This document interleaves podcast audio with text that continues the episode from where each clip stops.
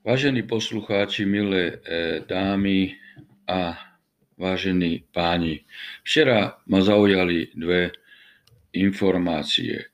Hneď ráno bolo oznámené v médiách, že minister Mičovský má koronavírus.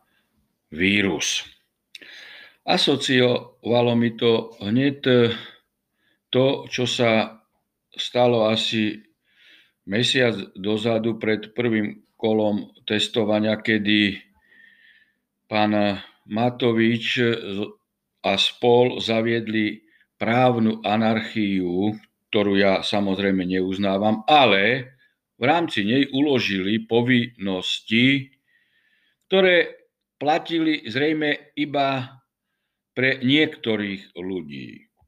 Teda neplatia tieto povinnosti pre všetkých rovnako, pretože Včera večer zasadala, alebo podvečer mimoriadne zasadala vláda. Teda kto zasadal? Členovia vlády, ktorí v podstate permanentne boli v styku s ministrom Mičovským.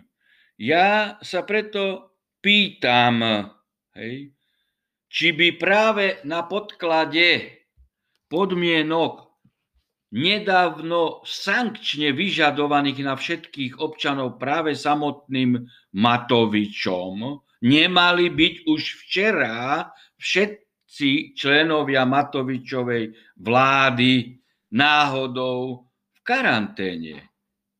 Alebo obmedzenia už citovanej právnej anarchie Matoviča a spol platia iba pre vyvalených, ale nie aj pre vyvolených, respektíve pre vás všetkých Matovič, COVID divadlom na hulváta iba podvádza?